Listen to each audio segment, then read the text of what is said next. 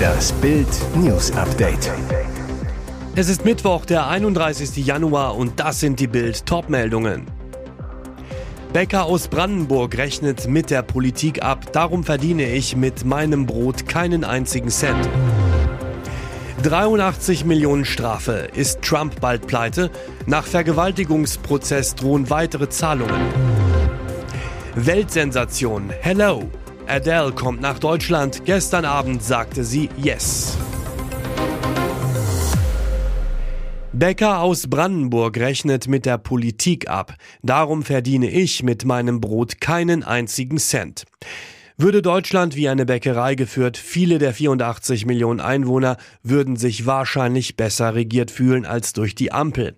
In der Talkrunde von Maybrit Illner diskutierte vergangene Woche neben Bundesfinanzminister Christian Lindner und MacPom-Ministerpräsidentin Manuela Schwesig auch Bäckermeister Tobias Exner aus Belitz in Brandenburg und ging auf die Ampelregierung los.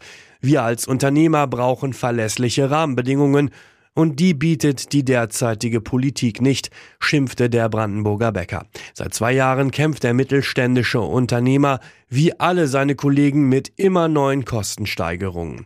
Gewinn macht Exners Unternehmen seit zwei Jahren nicht mehr. Die Rücklagen sind weitgehend aufgezehrt. Wird unser Brot zu teuer, kauft es niemand mehr. Damit seine Bäckerei nicht in Schieflage gerät, rechnet Tobias Exner mit spitzem Bleistift und fährt seine Kosten zurück. Ich schaue mir jede Rechnung an, sagt der Bäcker.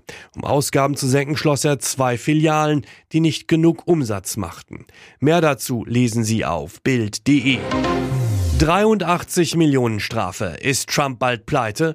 Nach Vergewaltigungsprozess drohen weitere Zahlungen. Er stilisiert sich als erfolgreicher Geschäftsmann und Selfmade-Millionär.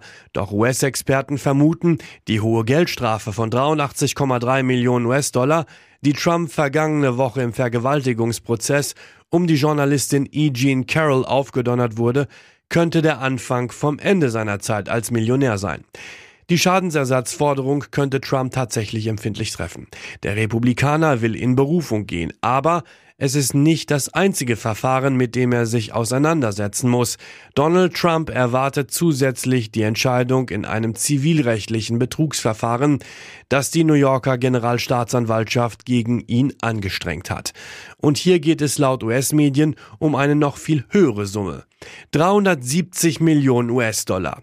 Sierra Torres Sperlissi, Professorin für Rechtswissenschaften am Stetson University College of Law, sagte dem Nachrichtenmagazin Newsweek, die Kombination aus diesen beiden Schadensersatzfällen könnte Trump in den Bankrott treiben.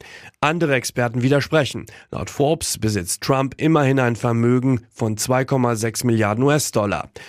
Was sind da schon ein paar hundert Millionen, oder?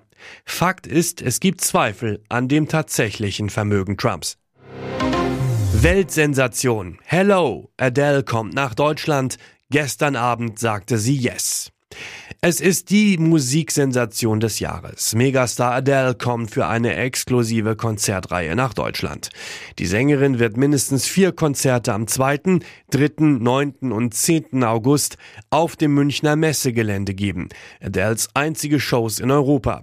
Sie holen die Gesangsgöttin nach Deutschland. Die Konzertveranstalter Klaus Leutgeb der schon Megashows mit Stars wie Helene Fischer, Robbie Williams und Andreas Gabalier organisiert hat und Marek Lieberberg, Deutschlands erfolgreichster Konzertveranstalter. Wie ihnen diese Weltsensation gelungen ist mit einem Showkonzept der Superlative. Adele wird in einer für sie maßgeschneiderten Open-Air-Arena auf dem Münchner Messegelände auftreten, vor jeweils 80.000 Menschen pro Konzert. Und was sagt der Superstar zu den geplanten Shows? Ja, ich habe seit 2016 nicht mehr in Europa gespielt. Ich könnte mir keine schönere Art und Weise vorstellen, meinen Sommer zu verbringen und diese schöne Phase meines Lebens und meiner Karriere mit Shows näher an der Heimat während eines so aufregenden Sommers zu beenden. Guten Tag, Babes, schreibt sie am Morgen auf ihrer Instagram-Seite. Sorgen um den Torwart, darum fällt BVB-Star Kobel wirklich aus. Das hört sich nicht gut an. Dortmund muss beim Auswärtsspiel in Heidenheim weiter um den Einsatz von Stammtorwart Gregor Kubel zittern. Trainer Edin Terzic hatte zuletzt erklärt, dass seine Nummer eins im Derby krankheitsbedingt fehle. Konkreter wurde er nicht. Dafür seine Kubel-Hoffnung. Ein Trainingscomeback in dieser Woche. Doch bei der Vormittagseinheit am Dienstag fehlte der Schweizer jedoch erneut. Bild weiß, warum Kobel wirklich ausfällt. Er plagt sich mit einer hartnäckigen Ohrenentzündung herum. Symptome unter anderem stechender Schmerz, Geräuschempfindlichkeit und Schwindel. Weil bei schweren Fällen auch Antibiotika vom Arzt verschrieben werden, könnte es in der Folge zu einem Sportverbot gekommen sein. Sicher ist, beim BVB will man die Erkrankung des Schweizer Nationaltorwarts keinesfalls unterschätzen. Sollte Kubel zeitnah wieder auf dem Platz stehen, dürfte er wohl nur ein leichtes Training absolvieren. Ein Einsatz bei Aufsteiger Heidenheim kommt sehr wahrscheinlich zu früh. Und jetzt weitere wichtige Meldungen des Tages vom Bild Newsdesk. Zoff um Sondergipfel, Migrationseklar in geheimer Regierungsschalte.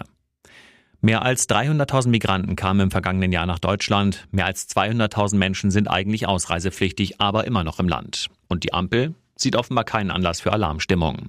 Bild erfuhr, bei einer internen Regierungsschalte mit den Chefs der Staatskanzleien der Länder herrschte Fassungslosigkeit, wie entspannt man im Kanzleramt offenbar auf die Flüchtlingskrise blickt. Hessens Regierungschef Boris Rhein hatte Kanzler Olaf Scholz aufgefordert, einen Sondergipfel mit den Länderchefs zur Migrationslage abzuhalten. Ziel, überprüfen, ob die Beschlüsse des Herbstgipfels umgesetzt wurden und wo Bund und Länder nacharbeiten müssen. Doch das Kanzleramt tat offenbar so, als gäbe es für einen Migrationsgipfel keinerlei Anlass. Kanzleramtschef Wolfgang Schmidt habe Bedenken, ob ein solcher Gipfel wirklich sinnvoll sei, da die aktuellen Zahlen tendenziell wieder sinken. Das sorgte für Fassungslosigkeit in der Länderrunde.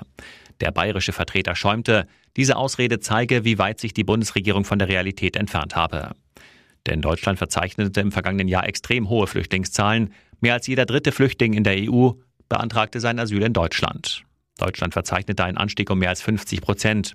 Aber ein Migrationsgipfel scheint man im Kanzleramt nicht als dringend nötig zu erachten. Zwischenfall vor Rügen. Eurofighter fangen Russenaufklärer ab. Erneut ist über der Ostsee ein ohne Erkennungssignal fliegender russischer Aufklärer vom Typ Ilyushin 20 gesichtet worden. Dies löste gestern einen Start der sogenannten Alarmrotte auf dem Fliegerhorst Rostock-Lager aus. Eine Luftwaffensprecherin zu Bild. Das russische Militärflugzeug befand sich noch im internationalen Luftraum. Trotzdem zeigen wir als NATO Stärke, demonstrieren, dass wir es im wahrsten Sinne des Wortes auf dem Radar haben. Und weiter, deshalb sind zwei mit Raketen bewaffnete Eurofighter-Kampfjets gestartet. Sie haben das Flugzeug identifiziert und sich den Piloten gezeigt. Eine kurze Zeit wurde es begleitet, dann drehte die Maschine nach Osten ab. Der russische Militärpilot hat mit dem Ausschalten des Transpondersignals gegen internationale Sicherheitsvorkehrungen im Luftverkehr verstoßen, so die Sprecherin weiter. Dieses Signal dient der Flugsicherung zur Identifizierung, woher das Fluggerät kommt und zu welcher Nation es gehört. Die Alarmrotte besteht üblicherweise aus zwei Eurofightern. Sie steigen binnen Minuten auf, um mögliche Gefährdungen zu überprüfen oder auch abzuwehren, wenn nötig. Aber die gegenseitigen Kontrollen sind weitgehend Routine. Ein Arzt entscheidet, wann sie in die Öffentlichkeit zurückkehrt. Kate macht jetzt Homeoffice. Prinzessin Kate ist endlich wieder zu Hause. Zwei Wochen nach ihrer Bauch-OP kehrte sie auf ihr Windsor-Anwesen zurück. Und da bleibt sie vorerst auch. Alle Zeichen stehen nun also auf Genesung. Statt Galas und Wohltätigkeitsveranstaltungen ist jetzt erstmal Homeoffice angesagt, ärztlich verordnet. Auch Prinz William hat sich eine Auszeit genommen, berichtet die Daily Mail. Unter anderem wird William in der nächsten Zeit die drei Kinder, George, Charlotte und Louis, zur Schule bringen und wieder abholen. Die Ärzte sollen der kranken Prinzessin strikte Bettruhe verordnet haben. Abhängig vom Fortschritt ihrer Genesung soll sie jedoch nach und nach versuchen, zu ihrem aktiven Lebensstil zurückzukehren. Große Events wie BAFTA Awards im Februar oder Reisen nach Übersee sind aber erstmal vom Tisch. Hier ist das Bild News Update. Und das ist heute auch noch hörenswert. Spektakuläre Geheimdienstaktion Israels. Am frühen Dienstagmorgen drangen mehr als zehn schwer bewaffnete israelische Sicherheitskräfte der Spezialeinheit Yamam und des Inlandsgeheimdienstes Shin Bet in das Ibn Sina Krankenhaus der Stadt Jenin im Westjordanland ein. Ihre Aufgabe, drei Top-Terroristen der Terrororganisation Hamas und Islamischer Dschihad gefangen zu nehmen oder zu liquidieren, die sich zu diesem Zeitpunkt in dem Krankenhaus aufhielten. Um einen maximalen Überraschungseffekt zu erzielen und ihre Ziele nicht zu wahren, verkleideten sich die Mitglieder der Eliteeinheit als Ärzte, Pfleger, Krankenschwestern, Patienten, Rollstuhlfahrer und sogar Ehepaar mit Kleinkind im Korb. So konnten sie unerkannt bis zum Eingang des Krankenhauses vordringen. Erst in der Eingangshalle zückten sie ihre Sturmgewehre, teilweise mit Schalldämpfern versehen, und stürmten in die Behandlungsräume. Unbeteiligte fesselten sie und ließen sie zurück. Kurz darauf fanden sie ihre Ziele, die nach israelischen Angaben einen Terroranschlag im Stile des 7. Oktober vorbereiteten und töteten sie noch im Krankenhaus. In den sozialen Medien löste der Einsatz der als Ärzte verkleideten israelischen Soldaten in einem Krankenhaus bei einigen Usern einen Sturm der Empörung aus. Unterstützer des palästinensischen Kampfes gegen Israel sprachen von einem Kriegsverbrechen, da Israel mit der Aktion zivile und militärische Aspekte miteinander vermischt habe. Die AfD ist im Umfrage hoch. Die Regierung rüstet sich sogar schon für eine mögliche Rechtsaußenmehrheit im Bundestag. Aber ist eine AfD-Mehrheit realistisch oder könnte die Partei in den Umfragen sogar drastisch fallen? Neue Zahlen der INSA Meinungsforscher zeigen, wie viele Menschen die AfD auf gar keinen Fall wählen würden und woher die größte Bedrohung für die Rechtsaußenpolitiker kommt.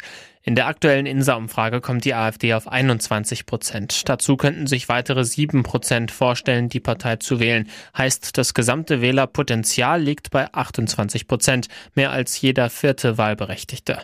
Doch die Anti-Fraktion ist deutlich größer. 57 Prozent der Deutschen geben an, unter gar keinen Umständen ihr Kreuz bei der AfD zu machen. Aktuell ist eine absolute AfD-Mehrheit also unvorstellbar. Brisant ist, wo die AfD zusätzliche Wähler holen könnte und wer sie ihr wegnehmen könnte. 39 Prozent der potenziellen AfD-Wähler sind derzeit Anhänger von CDU oder CSU. 19 Prozent sehen sich als Unterstützer der neuen Partei Bündnis Sarah Wagenknecht. Die Zahlenanalyse zeigt, 46 Prozent der potenziellen BSW-Wähler sind Anhänger der AfD. Das hieße, dass Wagenknecht der Rechtsaußenpartei gut fünf Prozentpunkte abnehmen könnte, also jeden vierten AfD-Wähler.